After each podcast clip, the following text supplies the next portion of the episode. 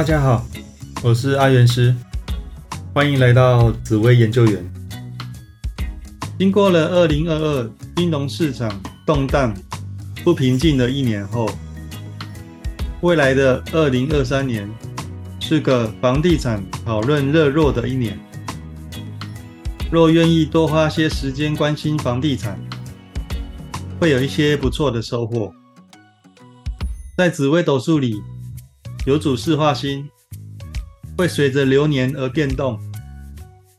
在二零二三年，流年的四化是破军化禄、巨门化权、太阴化科、贪狼化忌。破军化禄。代表胆大敢冲的人，在二零二三年比较容易赚到钱，但也不是一帆风顺，所以建议还是要稳定中求发展会比较顺利。也代表军警界整年都能比较平安顺利，挥别二零二二年腥风血雨的一年。巨门化权，近年来。国内外口角纷争不断，二零二三年恐怕情况会更为严重。掌握媒体话语权的人，讲话更为强势，争吵也更多，也更容易影响整个世界和社会。言语霸凌的现象恐怕会更多，但偏偏大多数的民众容易受影响。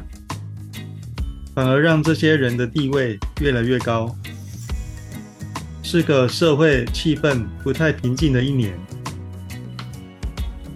太阴化科，二零二三年是个对女性友善的一年，女人比较容易出名，获得比较好的名声，支持女权的议题也会容易得到认同。太阴也代表房地产。所以，二零二三年的房地产是个人人爱讨论的话题，民众也会重拾对房地产的信心，整个房地产业也会比较有活力，成为受欢迎的议题。贪狼化忌，贪狼在个人代表桃花，放大到国家指的是娱乐事业或八大行业。化忌代表不顺利，是非多，所以二零二三年桃花是非的新闻不断，感情波折，纠纷很多，对演艺娱乐事业也是不平静的一年。两性之间的关系需好好处理，否则会是辛苦的一年。以上是用紫微斗数的角度来推测明年二零二三年的流年运势。希望能帮助到大家。好，那最后送给大家一句话：没有最好的人生，只有不断变好的人生。